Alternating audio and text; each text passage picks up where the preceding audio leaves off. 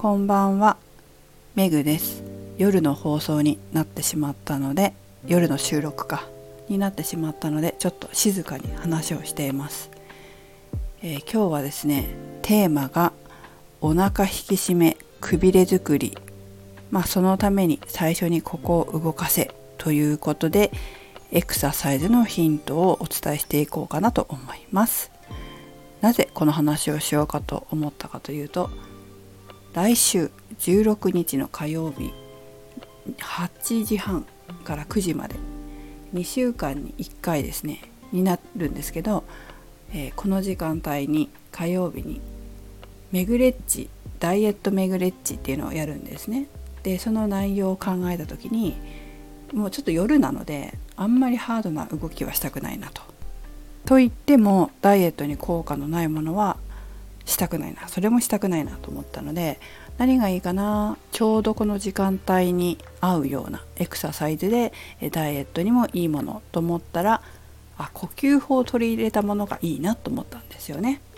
えー、呼吸っていうのは、まあ、交感神経と副交感神経のバランスもとってくれる唯一のものですしそれからウエストを引き締めてくれるものでもありますしお腹周りのリンパの流れを良くしてくれるものでもあります、まあ、むくみを取ってくれたりねするってことですね。なのであ3つもメリットがあるからいいかなって思ったんです。でじゃあウエストをこうね引き締めるっていうことを考えた時にああそうかと。ここに注意しなければいけないなっていうのがあったので先に話しておこうかなと思います。ご参加される方もいらっしゃるのでね。でどういうことかというとですね実はウエストを引き締めるのって難しくないんですよ、まあ、結構何回かこの放送でも話はしてるんですけれども難しくないんです。コツさえ分かれば。ただですね、まあ、いろんな生徒さんの体を見てきて思うのはここが動かないとダメなんていうのがあるんです。それがどこかというとどこだと思います？これはね肋骨なんです。まあ簡単に言うと肋骨にお腹を引き締める筋肉と呼吸をする時に使う横隔膜がついてるんですね。なのでこの肋骨がうまく働かないと、まあ、呼吸も上手にできないし、え、ウエストのくびれを作る筋肉を使えないんですよ。だから人の体見てると分かるんですけど肋骨が動かない人っていうのは肋骨と肋骨が遠くにちょっと遠くに離れていてそれで動かない真ん中にね寄ってこないんですよ。左右の肋骨が体の中心部に寄ってこない。つまり肋骨が真ん中に寄らないってことはウエストが細くならないってことなんです。ずっとね離れっぱなしで動かないんですよ。でこれどうしてそうなるかっていうと,、えーとまあ、仕事とかね精神的な緊張があるとその呼吸が浅くなって動きが悪くなるっていうのがあります。まあ仕事だけじゃないかなストレスとかね人間関係のストレスとかでもあの呼吸が浅くなるってことあると思うんですね。そういうことがあるとその肋骨が動きにくくなったりしますね。あとねえっ、ー、と体を固めて使う癖がある。まあ、それも緊張からくるんだろうけどねトレーニングとかで男性とかやること多いですよ。なんか肋骨広げたまま固めちゃって、まあ、偉そうにちょっと見えるというか、まあ、男の人だったら堂々として見える。よく言えばね。堂々として見えるんですけども、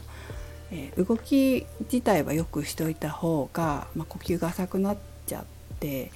えー、ま呼吸の循環が悪いと、ま脳もねしっかり働かないじゃないですか。酸素がいかないからね。っていうのもあるので呼吸ってすごくねいろんな意味で大事なんですね。すごく大事なんです。でまあ、そのね固まってしまった肋骨をとにかく最初は動かせるようにならないといけないんです。でどうやったらいいかというとまずは、えー、肋骨周りの筋肉を緩めてほぐしてあげます。そして、えー、呼吸しやすくして肋骨の動きを出してあげます。これが本当は一番早いですね。あとは練習もありますね。えー、呼吸でまあ、トレーニングとかでもよく私がね息をはって吐き出すように練習させるんですけど遠くのろうそくの火をふっと消すようにね、えー、やってみてくださいって言うともうね全然はってね強く息を吐けないんですよ。はあみたいになっちゃってそういう方ってこう呼気がすごく弱くて、えー、肋骨が締まらない方が多いんですよね。なのでしっかりと緩めたりトレーニングで引き締めたりして使えるようにしていくっていうことが一番最初に大事なことになります。ということで今日のテーマ「お腹引き締めくびれには最初に肋骨を動かせ」になります。はい皆さんも鏡の前で息を吐いたりして肋骨が動いているかどうかチェックしてみてください。ではおやすみなさい。メグでした。